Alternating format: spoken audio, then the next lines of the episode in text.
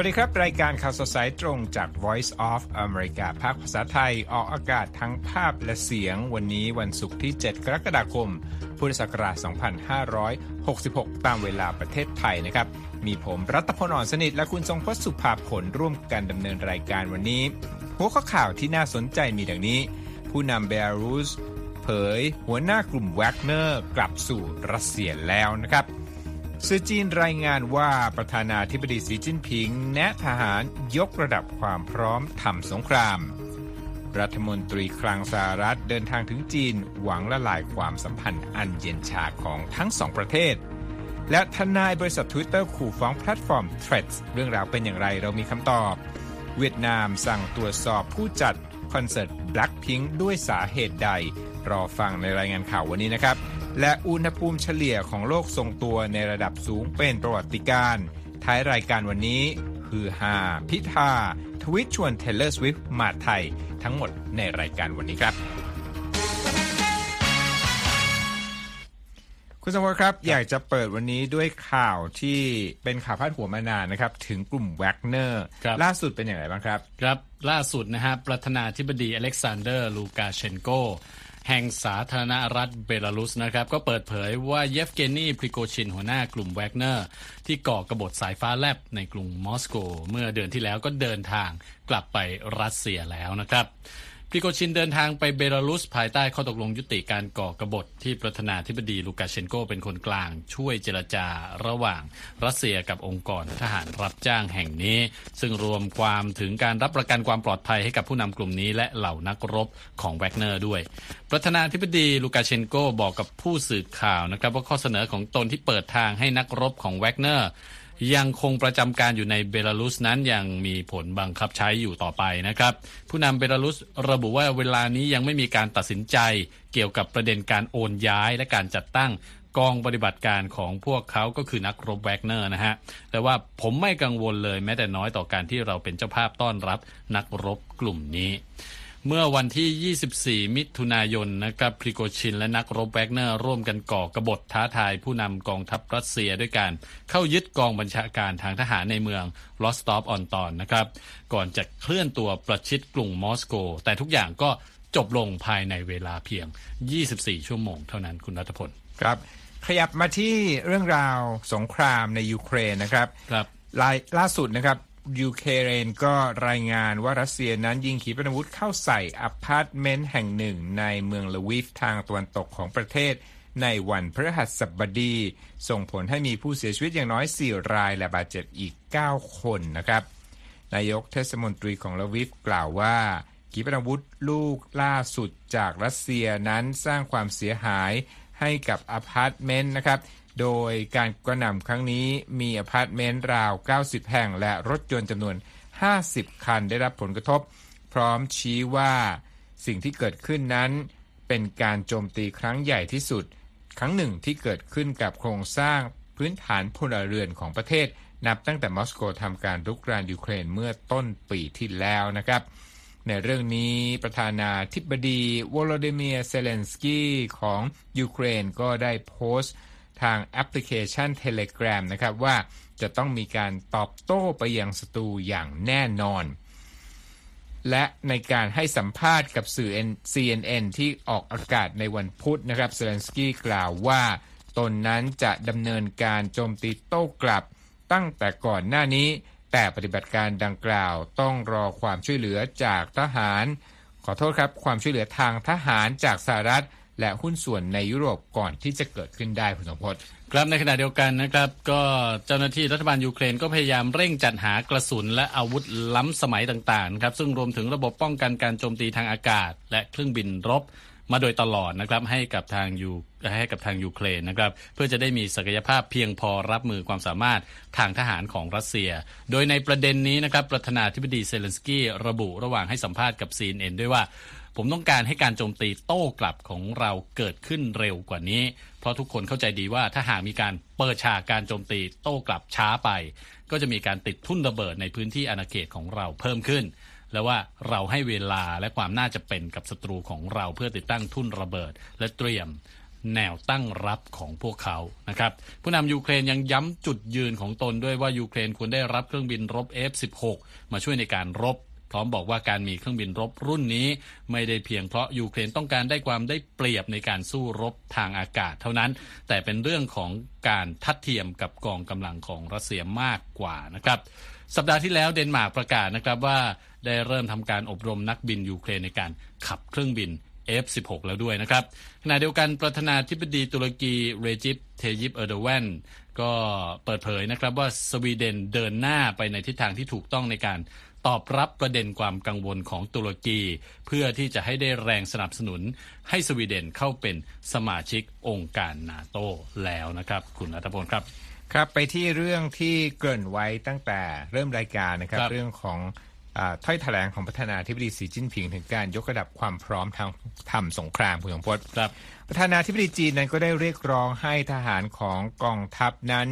ยกระดับการวางแผนการรบและการทำสงคราม เพื่อเพิ่มโอกาสให้มีชัยชนะในการต่อสู้ในสนามรบจริงนะครับ ตามรายงานของรอยเตอร์สที่อ้างข้อมูลจากสื่อซินหัวของจีนนะครับประธานาธิบดีสีจิ้นผิงนั้นออกมาเรียกร้องฝ่ายทหารของประเทศให้เร่งดำเนินการดังกล่าวในวันพฤหัสบดี โดยหลายฝ่ายมองว่าเป็นความต้องการของผู้นำจีนที่ต้องการให้มั่นใจว่ากองทัพนั้นจะช่วยปกป้องอธิปไตยและดินแดนของจีนได้อย่างมีประสิทธิภาพจริง สำนักข่าวซินหัวยังระบุด้วยนะครับว่าประธนาธิบดีสีจิ้นผิงนั้น บอกครับว่าโลกนั้นได้ก้าวเข้าสู่ช่วงเวลาแห่งความวุ่นวายและการเปลี่ยนแปลงครั้งใหม่ รวมทั้งสถานการณ์ด้านความมั่นคงของจีนก็เริ่มสั่นคลอน และเผชิญความไม่แน่นอนมากขึ้น โดยคำกล่าวนี้มีออกมาระหว่างการเดินทางตรวจการกองบัญชาการภาคตะวันออกในมณฑลเจียงซู ซึ่งมีหน้าที่ รับผิดชอบความมั่นคงด้านตะวันออกของจีน ซึ่งรวมถึงทะเลจีนตะวันออก และช่องแคบไต้หวันด้วยนะครับคุณสุพจน์ครับซึ่งหัวรายงานนะครับว่าประธานาธิบดีสีนั้นกล่าวต่อเจ้าหน้าที่ของกองทัพว่าเราต้องยืนตามความคิด และการจัดการด้านทหารจากมุมมองทางการเมือง และต้องกล้าที่จะสู้ เขาบอกว่าต้องสู้ให้เก่งขึ้นและปกป้องอธิปไตย ความมั่นคงและผลประโยชน์ด้านการพัฒนาของประเทศเราอย่างเด็ดเดี่ยวนะครับ อย่างที่กล่าวไปนะครับ การเรียกร้องครั้งนี้นะครับของผู้นำจีนนั้นมีขึ้นก่อนเหตุการณ์สำคัญครับสำคัญอย่างหนึ่งก็คือว่าการที่รัฐมนตรีคลังสหรัฐนะครับเจเน็ตเยเลนก็ได้เริ่มการเดินทางจีนอย่างเป็นทางการนะครับ ในวันพฤหัสบดีโดยจะใช้เวลาทั้งหมด 4 วันคุณผู้ชม จุดประสงค์ของเยนเล่นที่เดินทางมาเยือนจีนครั้งนี้ก็เพื่อที่จะคุยประเด็นเรื่องการค้าการลงทุน และผ่อนคลายความตึงเครียดของสหรัฐและจีนที่มี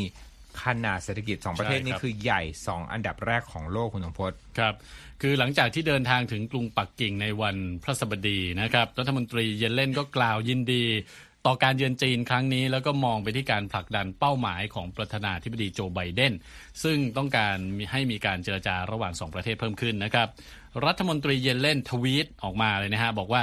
เราต้องการการแข่งขันทางเศรษฐกิจที่เป็นประโยชน์ต่อบริษัทและแรงงานอเมริกัน และเพื่อรับมือความท้าทายของโลกร่วมกัน และว่าเราต้องการปกป้องความมั่นคงแห่งชาติเมื่อจำเป็น และการเยือนครั้งนี้ก็คือโอกาสในการสื่อสารเพื่อสร้างความเข้าใจ รวมทั้งหลีกเลี่ยงการสื่อสารที่ไม่ถูกต้องหรือความเข้าใจผิดใด ๆ ก็ตามนะครับอย่างไรก็ตามทั้งสองฝ่ายต่างไม่มั่นใจว่าการเยือนของรัฐมนตรีคลังสหรัฐครั้งนี้จะช่วยลดความตึงเครียดระหว่างสหรัฐกับจีนได้จริงหรือไม่นะครับ เนื่องจากต่างยอมรับนะครับ ว่าทั้งสองประเทศก็ต้องพยายามปกป้องผลประโยชน์ด้านความมั่นคงของตนเอง เช่นกัน แต่หนึ่งในเจ้าหน้าที่อเมริกันที่เดินทางร่วมไปกับคณะผู้แทนสหรัฐชุดนี้นะครับคุณรัฐพลเขาบอกว่า ยิ่งมีเรื่องที่เห็นขัดแย้งกัน ก็ยิ่งจำเป็นต้องมีการพูดคุยเจรจา พร้อมเชื่อมั่นว่าจะไม่เป็นการเยือนที่ไร้ผลนะครับ เมื่อเมื่อสักครู่เราเห็นภาพการเยือนนะครับ ก็ครับ การทักทายกันเป็นไปด้วยมิตรภาพนะครับครับถามได้ไหมว่าสิ่งที่อเมริกาคาดหวังจากการเยือนของเยเลนนี้คืออะไร ครับก็มีมุมมองของนักวิเคราะห์หลาย ๆ คนที่ออกมาแสดงความเห็นในเรื่องนี้นะครับคุณรัฐพลครับโดย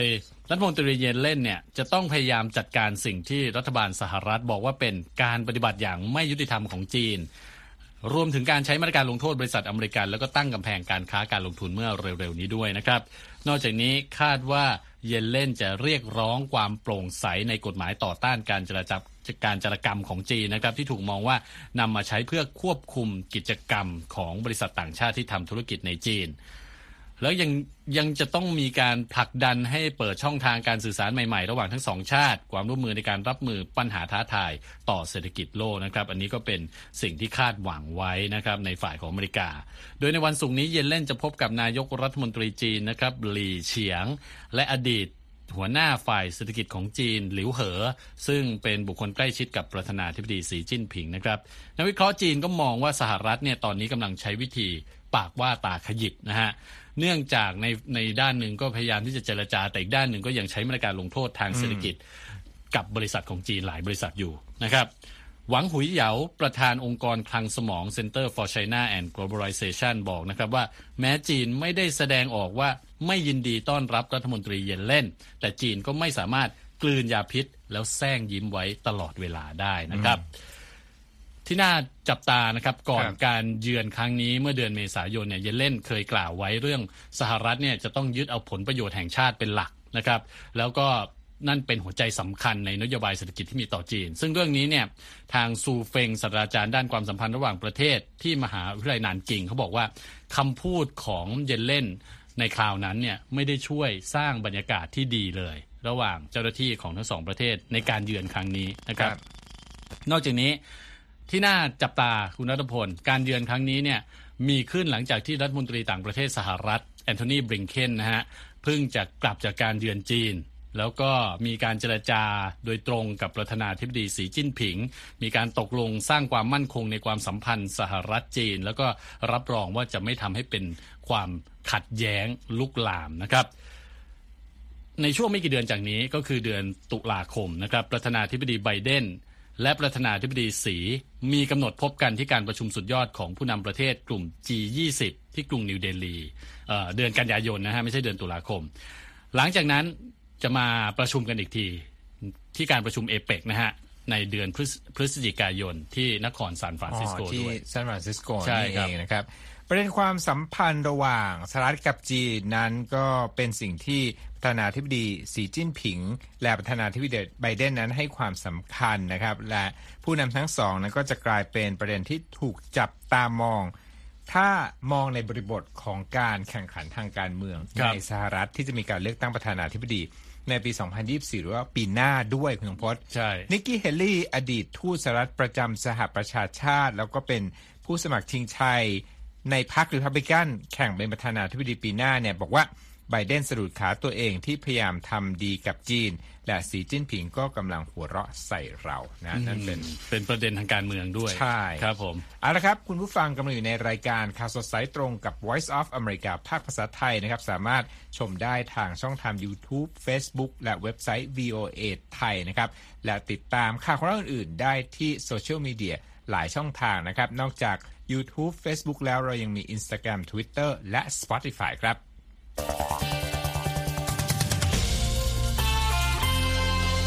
เอาละครับ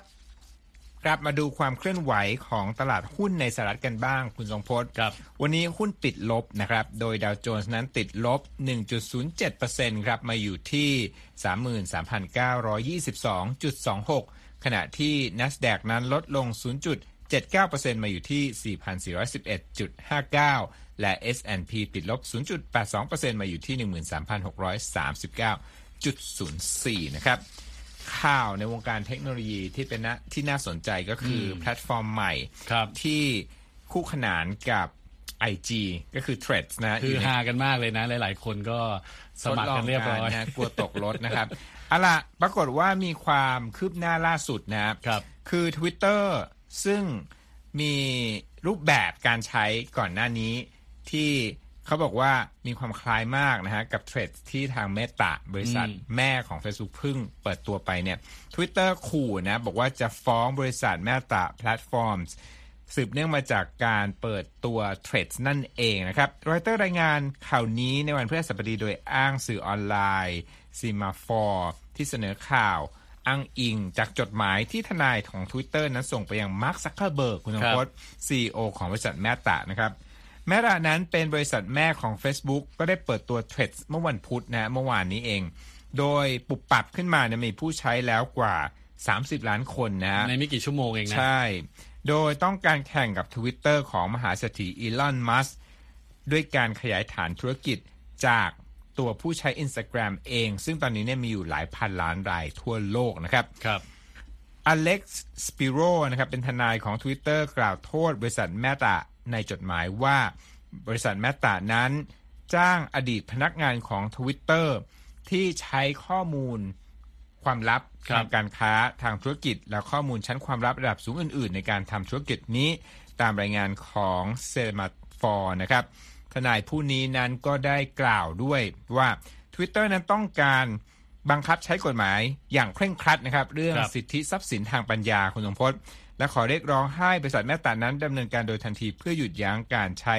ข้อมูลความลับทางธุรกิจเหล่านี้นะครับ ทางด้านโฆษกของบริษัทแมตาก็ออกมาตอบโต้นะครับ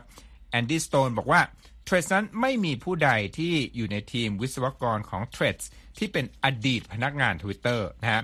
ส่วนรอยเตอร์ก็ได้ไปเช็คข่าวนี้นะครับกับอดีตผู้บริหารระดับสูงคนหนึ่งของบริษัทเทรดนะฮะของบริษัทแมตาโดยผู้บริหารระดับสูงผู้นี้ก็บอกว่าเท่าที่ทราบเนี่ยไม่มีใครเคยทำงานให้กับ Twitter และกำลังทำงานอยู่ในบริษัทเทรดในเวลานี้นะเขาบอกด้วยว่าแม้แต่อดีตบุคลากรระดับสูงของบริษัท ก็ไม่พบว่าไปทำงานแม้แต่คนเดียวนะครับ ในเวลาเดียวกันนะอีลอนมัสก์ก็ทวีตนะบอกว่า การแข่งขันเกิดขึ้นได้ไม่เป็นไร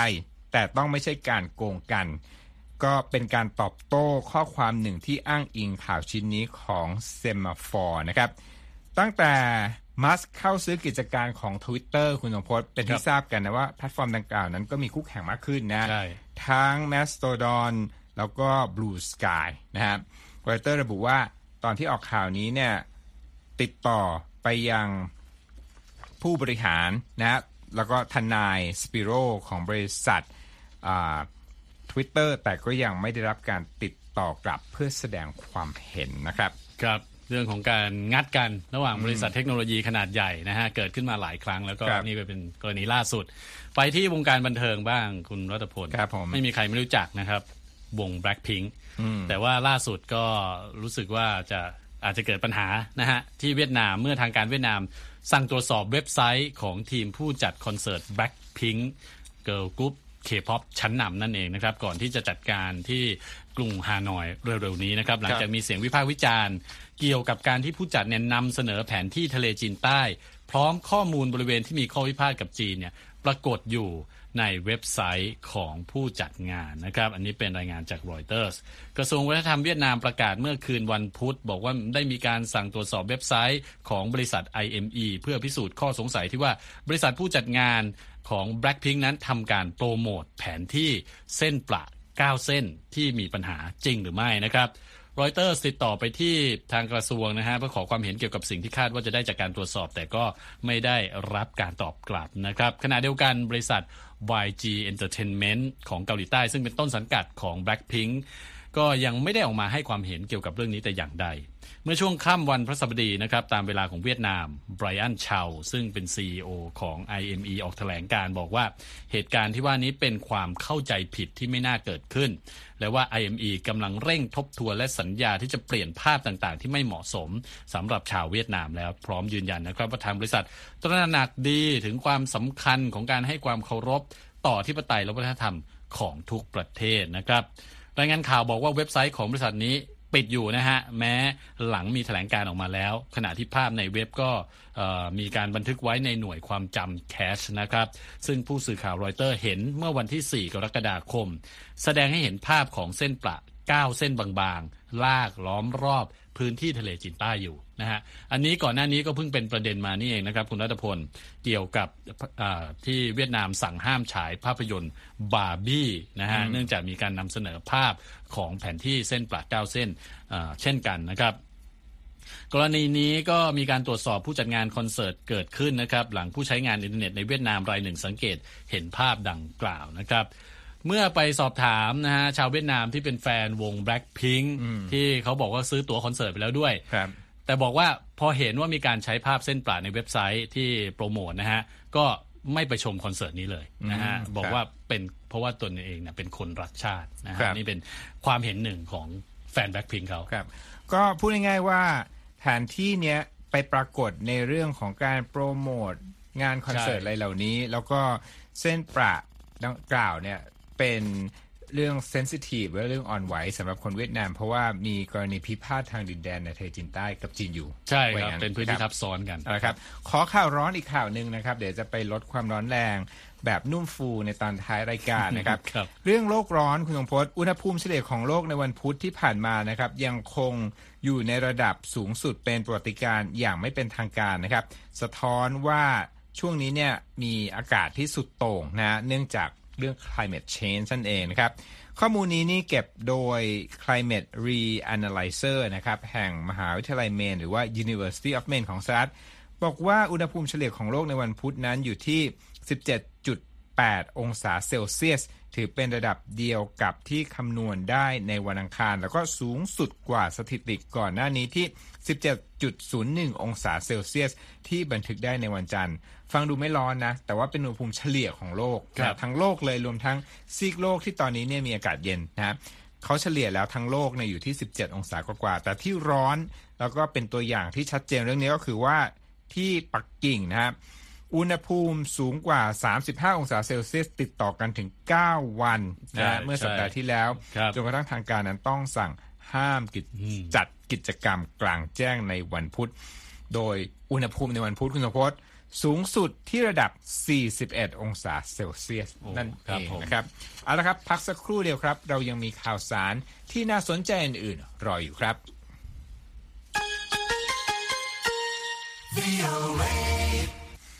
เอาล่ะ ผมบอกแล้วว่าเราจะลดระดับความร้อนแรงในช่วงท้ายรายการวันนี้นะครับครับเริ่มต้นด้วยเรื่องของการ ถักนิตติ้งคุณสมพจน์เขาบอกว่าเป็นกิจกรรมใหม่ที่ปรากฏว่าสำหรับหนุ่มอเมริกันนั้นเขาบอกว่าสร้างความสัมพันธ์ที่ดีความเป็นเพื่อนกันนะ จะเป็นโรแมน c ์หรือไม่นะครับ ติดตามรายงานเรื่องนี้จากคุณธัญพรสุนทรวงศ์ที่นำรายงานของผู้สื่อข่าว VOA มานำเสนอครับ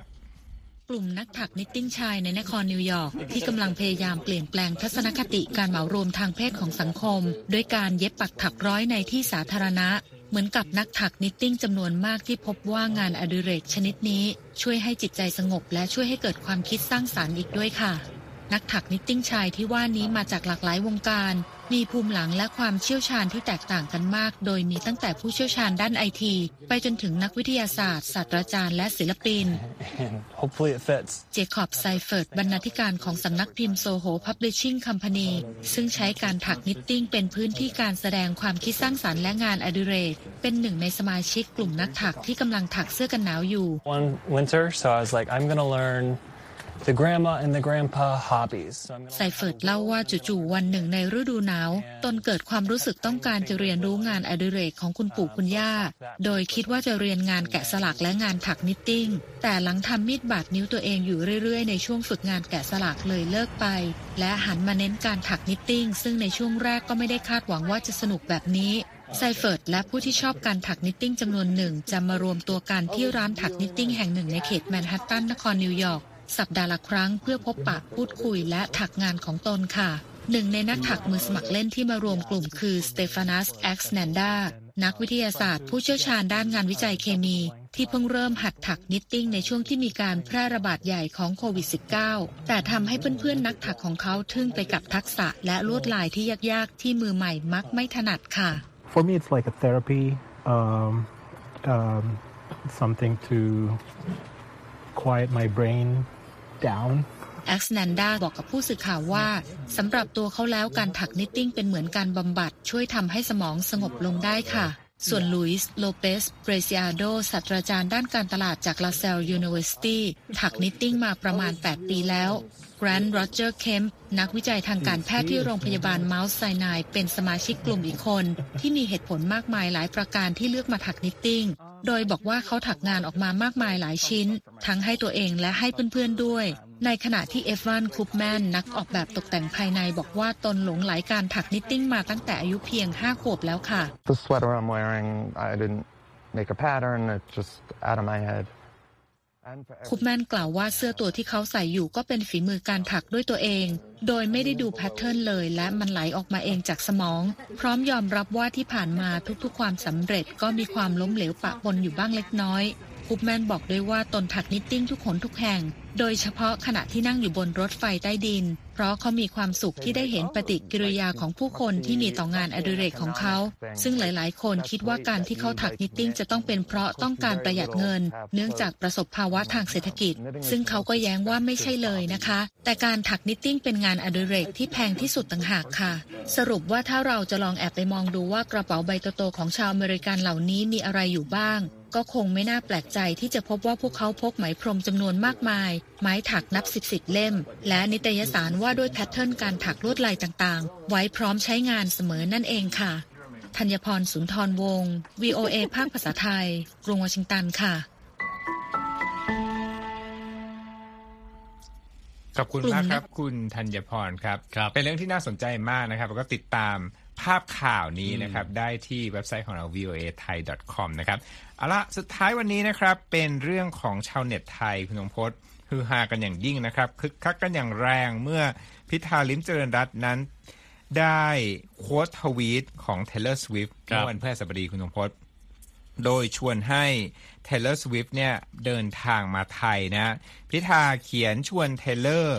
ว่าตอนนี้ประเทศไทยกลับมาเป็นประชาธิปไตยอย่างเต็มที่หลังจากที่คุณยกเลิกคอนเสิร์ตครั้งที่แล้วเพราะรัฐประหารในโค้ดเหมือนกันนะครับ บอกว่าเรารอคอยที่จะต้อนรับคุณสู่ประเทศที่แสนสวยงามของพวกเรานะครับ ข้อความนี้นั้นมาจากการ quote tweet ซึ่งก่อนหน้านี้เนี่ย Swift ได้ลงภาพครับที่เป็นตารางทัวร์คอนเสิร์ตนะอืมแล้วประเทศต่างๆ ที่อยู่ในตารางทัวร์เนี่ยเป็นประเทศในยุโรปนะครับข้อความของพิธานั้นถูก retweet ไปกว่า 1 2 0 0 0 0 ครั้งนะมากกว่าต้นทวีตของเทเลอร์ที่ถูกแชร์เสียอีกนะครับ คุณพิธานั้นตบท้ายทวีตนี้ไว้ว่ามาเถอะแล้วผมจะร้องเพลง Lavender Haze กับคุณแถมลงท้ายว่าทิมที่เป็นชื่อเล่นของคุณพิธาด้วยนะครับครับและเมื่อย้อนกลับไปเมื่อเดือนพฤษภาคมปี 2557 นะสื่อต่างชาติหลายแห่งนะ เช่น Time Magazine ก็ลงข่าวการยกเลิกคอนเสิร์ตของ Taylor Swift หลังจากที่เกิดการทำรัฐประหารขึ้นในที่ในประเทศไทยนะครับ และเมื่อมีการโค้ดทวิตของพิธาถูกแชร์ ครั้งนี้อย่างสนั่นวันไหวในวันพฤหัสบดี สื่อต่างชาติอย่างบิลบอร์ดก็ให้ความสนใจเรื่องการชวน Taylor Swift มาไทยเช่นกันนะครับ โดยการเคลื่อนไหวนี้ของคุณพิธานั้นยังคล้ายกับนายกรัฐมนตรีแคนาดาจัสตินทรูโดที่ออกมาชวนในวันพุธผ่านทวิตเตอร์เช่นเดียวกันนะ บอกว่า ให้ Taylor Swift นั้นมาจัดคอนเสิร์ตที่แคนาดานะครับเอาละครับ นั่นก็เป็นรายการข่าวสดสายตรงจาก VOA ไทยวันนี้นะครับ ผมและคุณทรงพจน์ต้องลาไปก่อน สวัสดีครับ สวัสดีครับ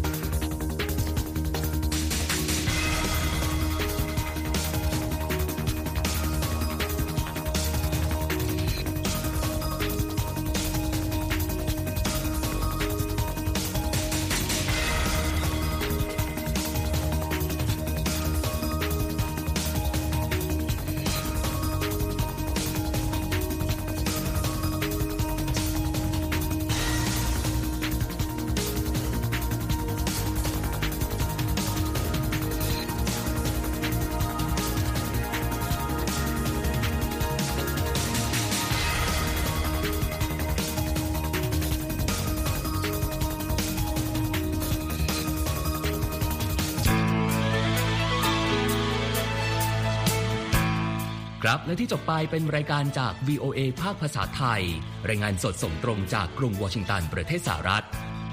คุณผู้ฟังสามารถติดตามข่าวสารจากทั่วโลกได้ในทุกที่ทุกเวลา ที่เว็บไซต์ voa thai com รวมถึงทุกช่องทางในโซเชียลมีเดีย Facebook YouTube Twitter และ Instagram เริ่มต้นวันด้วยการอัปเดตข่าวสารจากทั่วโลก ผ่านรายการข่าวสดสายตรงจาก VOA ภาคภาษาไทย และสุดสัปดาห์กับ VOA ทั้งยังเรียนรู้เรื่องราวทางวัฒนธรรม และไลฟ์สไตล์ ผ่านรายการภาษาอังกฤษแบบอเมริกันของเรา